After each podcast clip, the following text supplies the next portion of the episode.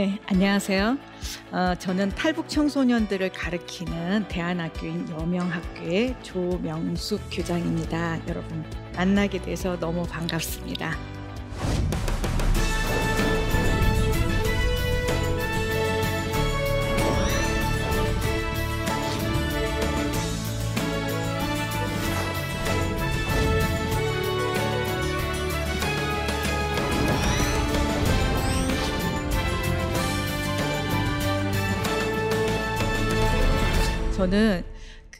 서울 북부의 노원마을이라고 하는 그 빈민촌이었던 그 빈민촌에서 태어났습니다. 그곳은 가난한 동네였지만 사람들이 인정이 많았어요. 그래서 어, 서로 의지하면 살았기 때문에 어, 불우하다고 불행하다고 생각한 적이 없었습니다. 저희 어머니는 그 가난한 동네에서 열심히 일하셔가지고 구멍가게를 하나 내시게 됐어요. 네, 그 전까지는 굉장히 어려웠죠. 근데 구멍 가게를 내면 저희 이제 그 가게에 무슨 빵도 그 중간 도매로 갖다 주고 그 다음에 무슨 맥주 안주 이런 것도 갖다 주고 자파도 이렇게 갖다 주는 분들이 계셨어요.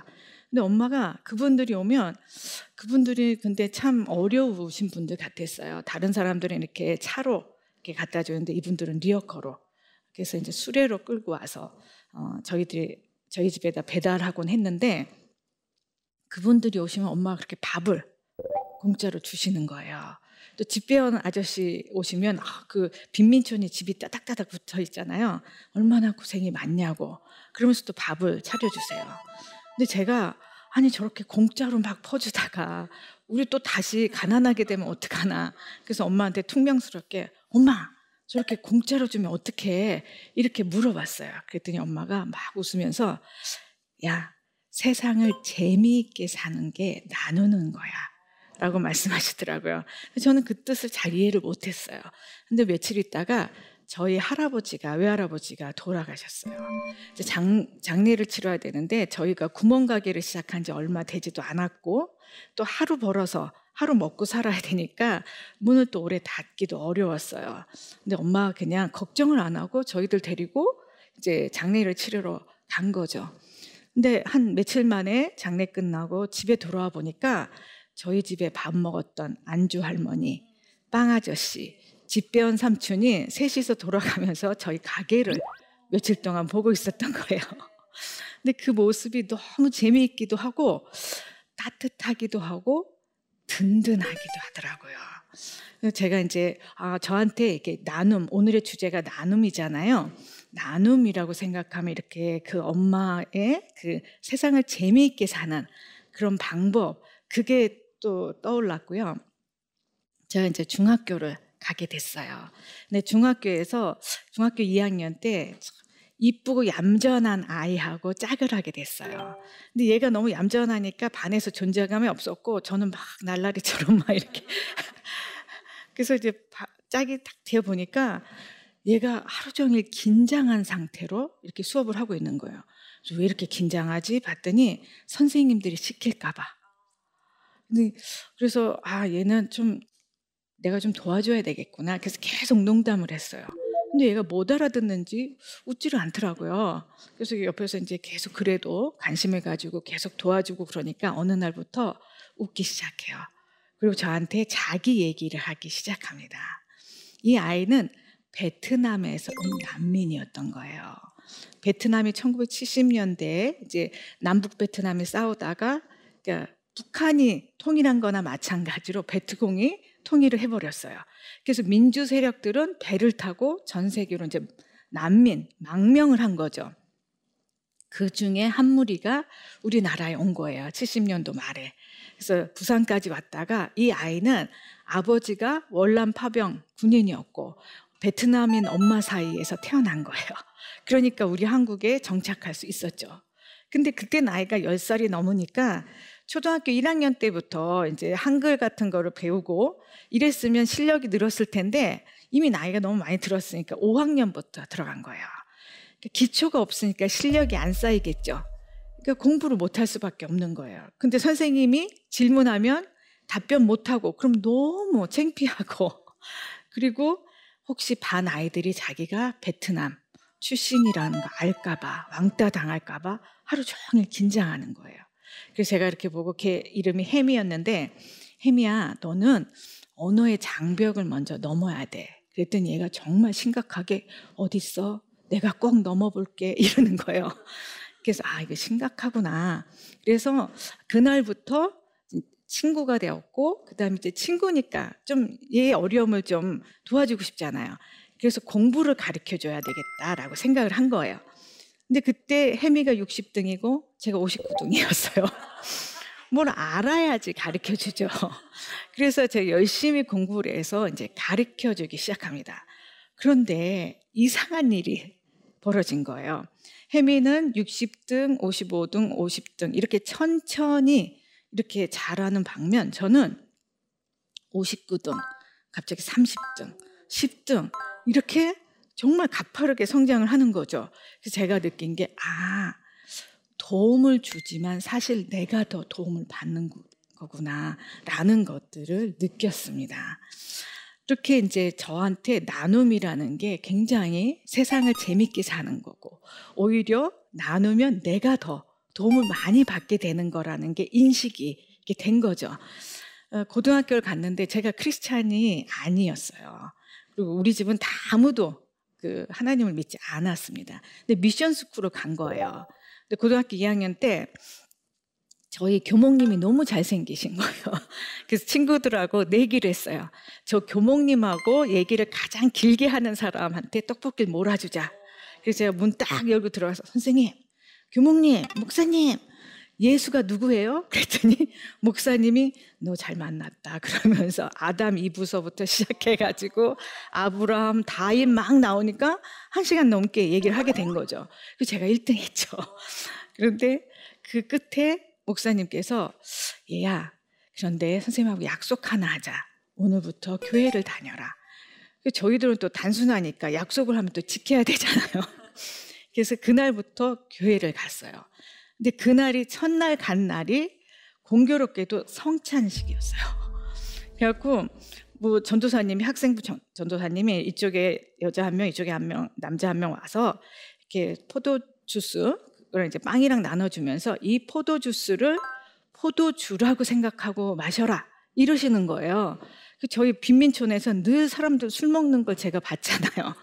아 그러면 포도주스를 술처럼 먹으면 되는구나. 그래서 전도사님이 따라주자마자 제가 이제 같이 나온 남학생한테 건배를 한 거예요. 짠! 건배하고 원샷! 제가 보니까 목사님 뒷목 잡고 계시고 너무 분위기가 이상한 거예요. 그래서 어, 뭐가 잘못됐나? 이제 그렇게 제 이제 신앙생활이 시작된 거죠. 겨우 목사님하고 약속만 지켰지 그냥 별로 그냥 이렇게 심각하게 또는 진실되게 교회를 다니지 않았어요. 근데 대학교 3학년 때 제가 우연히 길을 가는데요. 그 교회 앞에 하나의 그 성경 구절이 딱 있더라고요. 그 성경 구절을 보면서 제가 감동을 받았어요. 그게 뭐냐면 요한복음 15장 13절에 사람이 친구를 위하여 그 어, 자기 목숨을 버리면 이보다 더 큰 사랑이 없나니. 근데 이게 어떻게 느껴지냐면 저는 그 전까지는 사람은 다 겉으로 말을 안 해도 뭐 잘난 사람, 못난 사람, 배운 사람, 못 배운 사람, 있는 놈, 없는 놈 이래가지고 다 계층이 있다고 생각을 했어요. 근데 이 성경 구절에는 사람이 아무리 목숨을 버려도 동등한 입장에서 친구의 입장으로 해야지 사랑이다. 저는 너무 멋있는 거예요. 하나님께서 진짜 받는 사람의 민망함, 그 마음까지도 헤아려 주시는구나. 여러분들이 누굴 도와주면 본인은 좋죠. 도움을 받는 사람은 이미 좀 민망한 거예요. 근데 그게 우월적 지위에서 동정적 시선으로 주면 받아도 기분이 썩 좋지 않아요. 그런데 동등한 입장이어야 된다. 친구의 입장이어야 된다. 너무너무 기분이 좋은 거예요. 그럼 이 하나님은 믿을만 하다. 응? 그래서 제가 그날부터 하나님한테 푹 빠졌어요. 그 전까지는요, 아, 왜 내가 당군 신화를 외우고 말지, 왜 이스라엘 사람, 어, 왜 외국인의 족보를 내가 외워야 되지? 그리고 이해가 안 되는 거예요. 그런데 그날부터는 이해가 다 돼요. 야, 그리고 인간이 어떻게 해. 이거 다 믿어져. 이해가 안 되더라도 믿어져요. 아니, 인간이 어떻게 하나님의 말씀을 다 이해하냐. 그럼 그게 하나님이냐. 그러면서 다 그냥 믿으면 되지. 그리고 믿어져요. 그렇게 한 달이 지났습니다. 그런데요, 저희 집에 전화 한 통이 잘못 왔어요. 거기 누구네 집 아니에요? 근데 제가 잘못 걸었어요. 그랬더니, 어, 그래요. 막 이래요. 근데 제가 빈민촌에서 나고 자랐다 그랬잖아요. 가장 이제 그 감사한 게 뭐냐면 다 주변에 어려운 사람들 틈에서 살았기 때문에 누가 진짜 어려운지 그리고 어떤 사람은 도와주면 이걸로 성장하고 이 가난을 이렇게 뛰쳐나갈 수 있는데 어떤 사람은 도와주면 그거로 술 먹고 오히려 마누라 때리고 애기들 때리고 그래서 도움이 오히려 역작용을 하는 사람들도 있어요.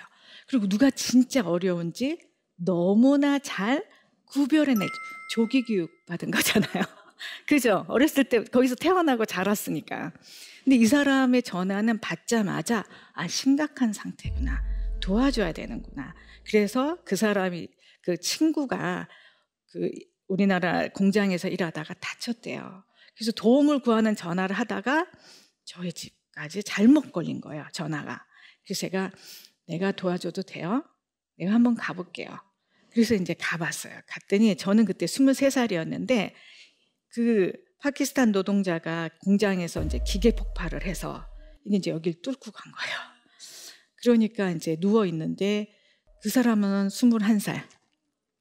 저한테 전화 건 사람은 하루에 빵 하나를 먹으면서 견디면서 친구를 돕고 있는 거예요. 그 사람은 저보다 한 살 어린 22살. 그래서 야, 내가 이 사람들을 위해서 도와주는 게 죽는 일은 아니잖아요. 하나님이 도우라고 했으니까 또 하나님이 그냥 막 아무나 만나게 하지 않을 거다라는 믿음이 있었어요. 분명히 도와주라고 내게 연락을 하게 한 거다. 그래서 그날부터 열심히 도왔어요. 근데 제가 무슨 과를 전공하고 있었냐면 대학교 3학년이라 그랬잖아요. 한문교육, 맹자왈, 공자왈하는 그런 과예요. 근데 파키스탄 외국인 노동자의 산재 여기에 제가 배운 게 도움이 됐을까요? 전혀 안 되죠. 그리고 이제 어렸잖아요. 그래서 기도만 했어요. 네, 여러분. 인간의 최대치의 역량보다 하나님의 최소한의 지원. 둘 중에 어떤 게 더 힘이 클까요? 그렇죠. 그러니까 제가 열심히 기도하고 했더니 하나님께서 직접 도와주셔서 일이 너무 잘 되는 거예요. 그래서 제가 어쩔 수 없이 외국인 노동자를 전문적으로 돕기 시작했어요. 왜냐하면 일이 너무 잘 풀리는 거예요. 그러니까 다 저한테 가져오는 거죠. 그래서 이제 외국인 노동자를 위한 어, 전문 사회운동가가 됐습니다. 그런데요, 외국인 노동자 중에 중국 교포들이 참 많았어요. 예, 그 지금도 그렇잖아요. 중국 교포들이 와서 일하는 분들이 많잖아요. 어, 제가 이제 그, 나, 그 외국인 노동자들을 이렇게 도왔잖아요. 근데 참 희한한 경험을 하게 돼요. 그 뭐냐면 저는 이분들을 도와줬는데 전도를 하지 않았어요. 왜냐하면 제가 이제 하나님이 너무 좋았지만 하나님, 하나님에 대해서 지식적으로 몰랐잖아요. 그런데 방글라데시나 파키스탄에서 오신 무슬림들은 태어나 모태 신앙이에요. 그러니까 태어나면서부터 너무 너무 그 구약을 읽고 뭐 코란을 읽고 이런 사람들인데 저는 너무 몰랐기 때문에 저 때문에 제가 이렇게 논쟁에서 질까봐 저 때문에 하나님이 챙피 당할까봐 감히 전도를 하지 못했어요. 근데 어느 날 방글라데시 어, 그 노동자가 손가락 두 개가 잘렸는데 저를 이렇게 보고 저한테 오면서 누나 누나는 왜 우리 같이 이런 사람들을 도와요? 그래서 왜 그랬더니 다른 사람들은 한국 사람들 중에 99%는 자기네들한테 관심이 없고 관심 있는 사람은 전도하려고 도와주다, 도와준다는 거예요. 근데 누나는 모르겠어요. 그래서 제가 이제 물어보니까 솔직하게 얘기해야죠. 나는 하나님이 너무 좋아. 하나님이 고아와 과부와 나그네를 도우라고 했잖아. 그리고 내가 너네들을 돕다 보니까 너네들이 너무 좋아. 그래서 좀 도와주고 싶었어. 그랬더니 이 사람이 이렇게 보더니 누나 내 손가락 두 개 잘린 어, 그 보상이나 이런 걸 누나가 도와줬다고 내 목숨보다 귀한 신앙을 바꿀 수는 없어요. 그런데 누나가 아무 조건 없이 도와줬으니까 나도 우리나라에 가서 박해받는, 핍박받는 크리스찬들을 누나처럼 도와줄게요. 그래서 감옥 가는 그 크리스찬들을 제가 빼내줄게요. 이 사람 이미 하나님한테 문이 열린 거죠. 저는 그 전까지는 이 선교의 열매는 전도라고 생각했어요. 그런데 제가 그걸 느끼면서 아 이렇게 도와주면서 그 사람들의 마음밭을 그래서 그 강팍한 그 밭에 정말 돌을 골라내는 일도 선교구나라고 생각을 했습니다. 그래서 굉장히 저는 외국인 노동자들하고 굉장히 친하게 먼저 친해졌고 누나, 동생, 언니, 오빠 이러면서 되니까 더 우리 친구나 언니, 오빠가 어려움을 겪으면 더 도와주고 싶잖아요. 그래서 열심히 도와서 아주 친하게 아, 지냈죠. 그리고 제가 이제 어, 일하다가 너무 잘생긴 남자를 만나게 돼요. 그래서 그분하고 결혼을 하는데 그 피난처 난민 지원 단체의 피난처의 이호택 대표가 제 남편이에요. 아주 잘생겼어요. 절대 확인하시면 안 됩니다. 제 눈엔 예, 정혜인처럼 생겼어요. 네. 그리고 이제 결혼을 하게 되니까 그 중에서 가장 많은 숫자인 중국에 중국인 언니 오빠들을 좀 만나 뵈려고 97년도 4월 말에 중국으로 간 거예요. 근데 그때 중국 교포들이 이런 나도 외면할 수 없는 사람들이 있는데 좀 도와달라라고 얘기를 해서 제가 만나게 됩니다. 근데 만나 보니까 그때 당시 북한의 식량난으로 정말 먹을 게 없어서 국경을 넘었던 탈북자들을 만나게 되는 거죠. 그 탈북민들을 만나서 이분들이 이제 좀 도움받고 북한으로 다시 돌아가는 사람들은 오히려 편했어요. 그런데 자기 못 돌아가겠다. 왜냐하면 죽을 것 같아서 나왔는데 그 사람들을 다시 죽게 할 수는 없었잖아요. 그래서 같이 살기 시작했죠. 그런데 살면서 보니까 중국의 경찰들, 공안들이 언제 잡으러 올지 모르겠는 거예요. 늘 긴장 상태인 거죠. 아, 이분들이 인간답게 살려면 한국으로 가야 되겠구나라는 생각을 했고 같이 이제 한국으로 직접 못 오니까 베트남 국경을 넘어서 한국으로 어, 이렇게 데려오기로 했습니다. 그런데 국경을 넘는다는 게 그것도 여권 비자 없이 굉장히 위험하잖아요. 저는 너무 겁이 많고 무서워서 하기가 싫었어요. 근데 우리가 넷이서 일했는데 둘은 오누이, 둘은 이제 부부, 저희 부부. 근데 저를 빼고 남편하고 이 용감한 사역자들이 아, 그 위험한 길을 어떻게 탈북자들만 넘기겠냐. 그러면서 앞장서서 일어서 나가는 거예요. 그래서 저는, 이? 얼떨결에, 어, 그러면서 같이 가게 됐죠. 저하고 소장은 베트남 쪽에 먼저 가 있고 저희 남편하고 다른 간사는 중국 그 중국과 베트남 그 어, 국경까지 탈북자들을 데려오는 일을 했고요. 거기가 전부 땅이 지뢰가 많아서 물로 되어 있는 그런 곳을 줄다리기 하는 동아줄 있죠.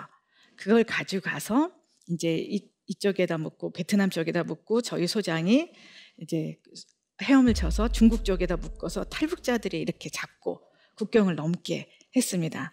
어, 나는 무슨 역할을 하면 되지? 그랬더니 저희 소장이 저를 손을 탁 잡고 하, 너는 시장에 가서 화장도 예쁘게 하고 그리고 따라와.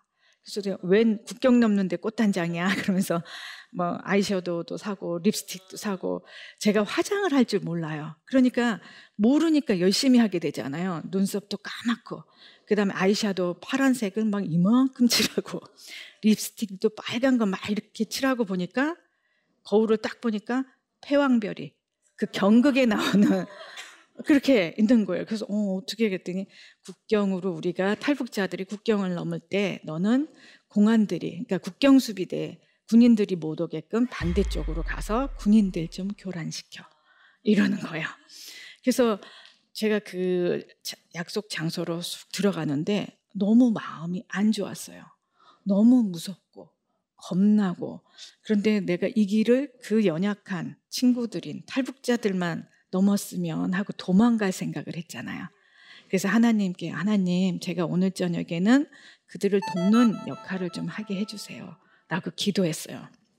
그래서 이제 밤이 됐는데요. 해가 지고 달이 뜨기 전에 한 1시간 정도 여유로 사람들이 국경을 넘어야 돼요. 안 그러면 달이 떠버리면 이게 다 비치니까 잡히죠. 근데 그 사이에 저는 군인들이 있는 곳으로 일부러 가서 오빠 그러면서 라이트 막 비치는데 막 뛰었어요. 뛰다가 딱 잡혔는데 뒤에서 딱 잡히니까 이 간하고 심장하고 이 발밑으로 툭 떨어지는 것 같아요. 그리고 이제 큰 부대로 이송이 되었습니다. 그 사이에 탈북자들은 무사히 국경을 넘었죠. 국경만 넘으면 이쪽에서 방법을 찾을 수 있거든요. 그래서 이제 큰 부대로 갔는데요. 저를 가운데 앉혀놓고 군인들이 한 10명 정도가 신문을 하는 거예요. 근데 여러분, 베트남 전쟁에서 이 사람들은 미군을 다뤄본 적이 있는 사람들이에요. 그리고 그때 97년도였는데 20년 전에 전쟁을 했기 때문에 아직도 그 노하우가 있는 군인들이 아직 국경에 군대에 있는 거죠. 저한테 통역을 안 해도 알겠어요. 야, 너는 지뢰, 우리가 지뢰가 있어서 사실은 물로 된 국경을 넘으려고 했는데 저는 너무 무서워서 군인들한테 쫓기다가 지뢰밭으로 막 들어가려고 했던 거예요. 그러다가 잡힌 거죠. 제가 실패했기 때문에 잡혔죠. 살았죠. 만약에 뛰어가다가 그냥 안 잡혔으면 제가 아마 예 지뢰 밟아서 죽었을 것 같아요. 근데 딱 잡혀 너는 왜 와!막 이러면서 막 소리를 막 지르면서 그래서 제가 막 무서웠어요. 근데 여러분 어, 어쩔 때 하나님 만나세요? 내가 성공하고 막 잘 될 때 하나님 만나세요. 너무 힘들 때 하나님 살려주세요. 이럴 때 하나님 만나주시잖아요. 막 이런데 누군가 저를 이렇게 의자에 앉아서 저를 꽉 안아주시는 분이 계시는 거예요. 누구예요? 예수님. 그래서 저는 깜짝 너무 혹시 여러분들 예수님한테 안겨보셨어요? 너무 행복하고 그 상황이 어떤 상황이더라도 너무 편안한 거예요. 그래서 제가 씩 하고 웃었어요. 근데 이제 베트남 군인 눈에는 눈썹은 파랗고 입술은 빨간 애가 뭐라고 소리만 지르면 이렇게 왜냐면 그때마다 제가 놀라면 더 안아주시니까 그래서 얘는 남한에서 온 정신이 이런 응? 어, 그 관광객이다 이렇게 생각이 된 거예요. 근데 그 중에 중견 간부가 한 10명 중에 중견 간부가 있었는데 화가 많이 난 거예요. 왜냐면 자기 부하들이 다 저한테 이제 속고 있으니까 자기가 봤을 때 너무 수상한 거죠. 그러니까 벌떡 일어나서 저한테 따라오라 그러더라고요.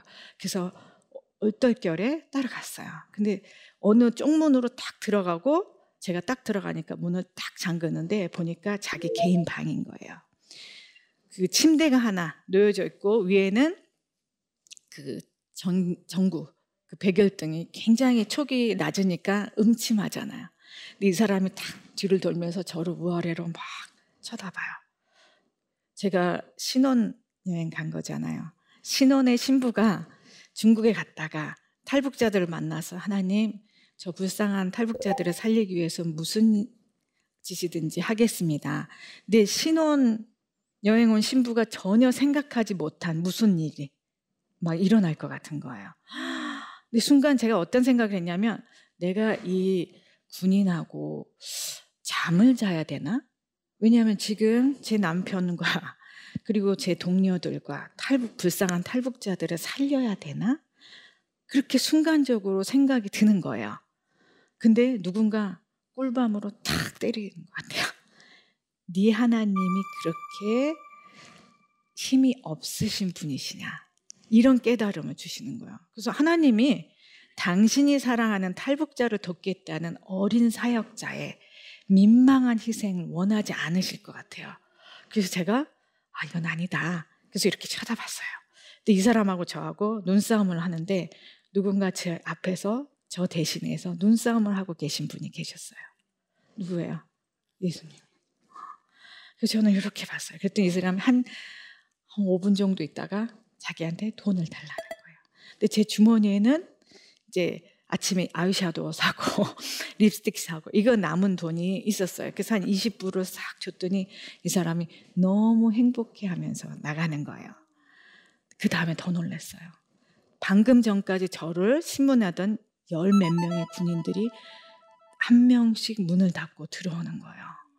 여러분 제가 그때 만약에 하나님을 몰랐더라면 인본주의 성향이 강해서 하나님이 원하지도 않는 희생을 하겠다고 그 사람을 끌어안았더라면 그 다음 장면이 어떤 거였겠어요? 그리고 제가 만약에 하나님을 모르는 탈북 여성이었더라면 그래서 사람들 들어올 때마다 제가 이렇게 돈을 줘서 돈이 어느 순간 딱 떨어진 거예요. 근데 하나님은 완벽하게 동행하세요.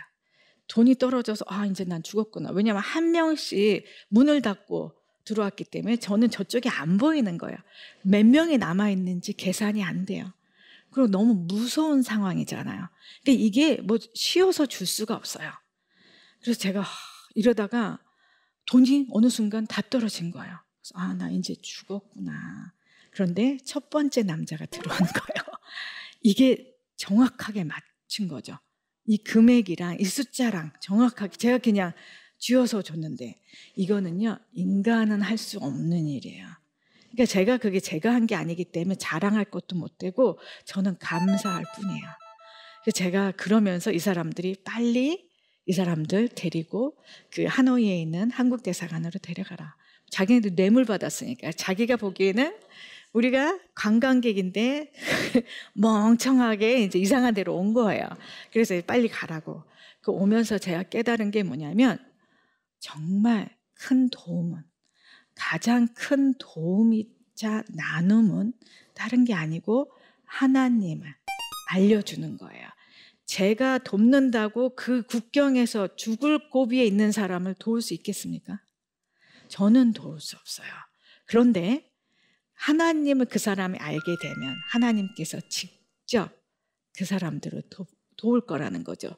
그래서 제가 깨달은 게 어린 시절의 제 어떤 경험과 그 다음에 하나님을 만나고 그 외국인 노동자와 난민들을 제가 사역하면서 아, 내가 정말 친하게 했더니 먼저 사귀었더니 이 사람들하고 친구가 되었고 친구가 되니까 목숨까지 같이 응? 걸어도 되는 그런 사랑을 하게 되는구나. 그런 나눔이 진정한 나눔이구나. 근데 그거보다 더 중요한 게 제가 끝까지 도울 수 있고 제가 목숨이 하나밖에 없잖아요. 어? 그 친구를 두 번, 세 번 도와줘야 될 때에도 공교롭게 있잖아요. 인생을 살다 보면 죽을 고비가 한 번만 겪는 게 아니죠. 그래서 진정한 도움은 정말 하나님을 하나님을 만나게 하는 것이다. 라는 생각이 들었습니다. 그래서 제가 정말 먼저 사귀고, 그 다음에 나누어라. 저희가 나눔을 할 때는요, 굉장히 복잡하게 생각을 하시잖아요. 그죠? 그런데 사실 자기랑 친한 사람은 나누게 돼 있잖아요. 나누지 말라 그래도 나, 나누게 되어 있죠. 그래서 사역을 할 때 먼저 친해지고 그리고 나눠야 된다. 지금도요. 저는 여명학교를 이제 운영을 하는데요. 아이들하고 먼저 친해져요. 그러면요, 떡볶이도 해주고 싶고요. 교장이 맨날 떡볶이 하고요. 오대기에서 아이들 주고요. 막 이렇게 해요. 그리고 애가 어려움이 있으면 제가 정말 풀어주고 싶어요. 정말 간절하게 기도하고 풀어주고 싶어요. 그래서 오늘의 주제 정말 하나님께서 음? 사람이 친구를 위하여 자기 목숨을 버리면 이보다 더 큰 사랑이 없다라고 얘기를 했잖아요. 그 과정들이 저는 이렇게 해석이 되었고 먼저 사귀고 먼저 나누시는 여러분이 되셨으면 좋겠습니다. 예, 오늘 강의는 여기까지 하도록 하겠습니다. 혹시 오늘 강의 들으시고 질문 혹시 있으실까요? 아, 네. 저 성탄절에는 특히 어려운 이웃들과 탈북민을 많이 돌아보게 되는데요. 특히 탈북민들을 위해서 어, 도와줄 수 있는 좋은 방법이 있을까요? 네. 성탄절 저희 아이들은 모르고 살았을 거잖아요. 그래서 성탄절이 처음에 왔을 때 탄부절인가 이렇게 생각을 했대요. 이게 뭐냐면 어, 탄광에서 일하시는 그 노동자들을 위한 날이 또 있대요. 그래서 그 날인 줄 알았는데 그래서 굉장히 또 와 보니까 빨간 색으로 막 추리를 하니까 아 여기도 공산주의 그 탐부조를 지키는구나 이렇게 생각을 했다 그래요. 그래서 사실 그게 뭔지 잘 몰라요.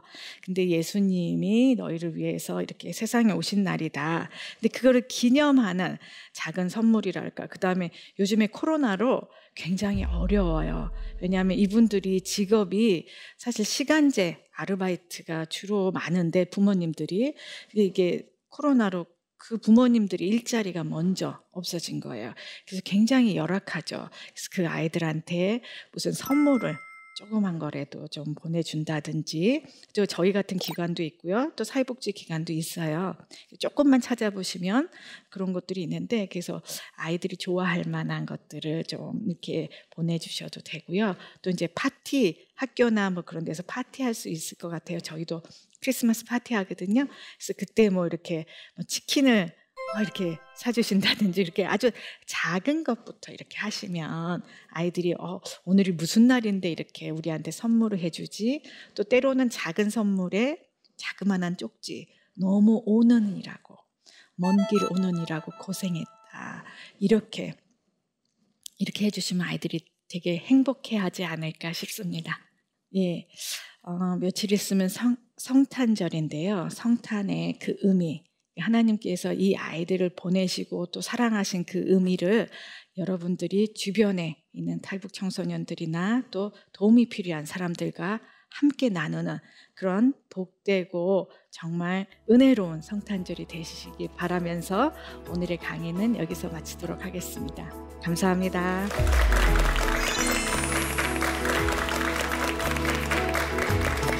오늘의 주제가 나눔이잖아요.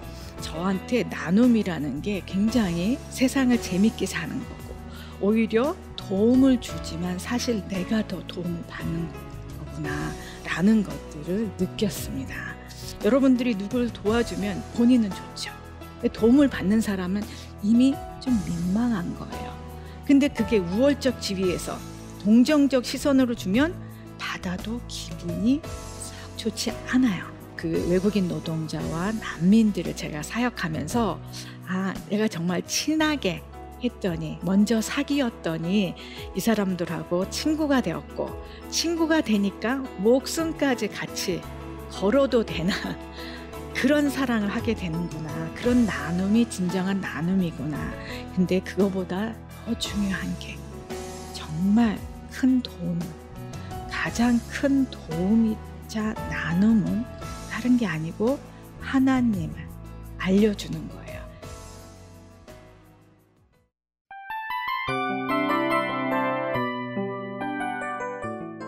이 프로그램은 청취자 여러분의 소중한 후원으로 제작됩니다.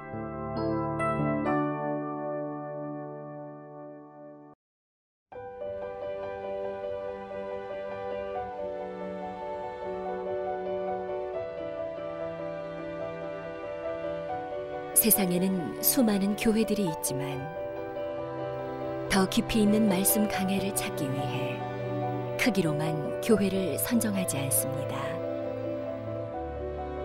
보다 좋은 영적 콘텐츠를 더 많이 나누기 위해 방송비를 받지 않습니다.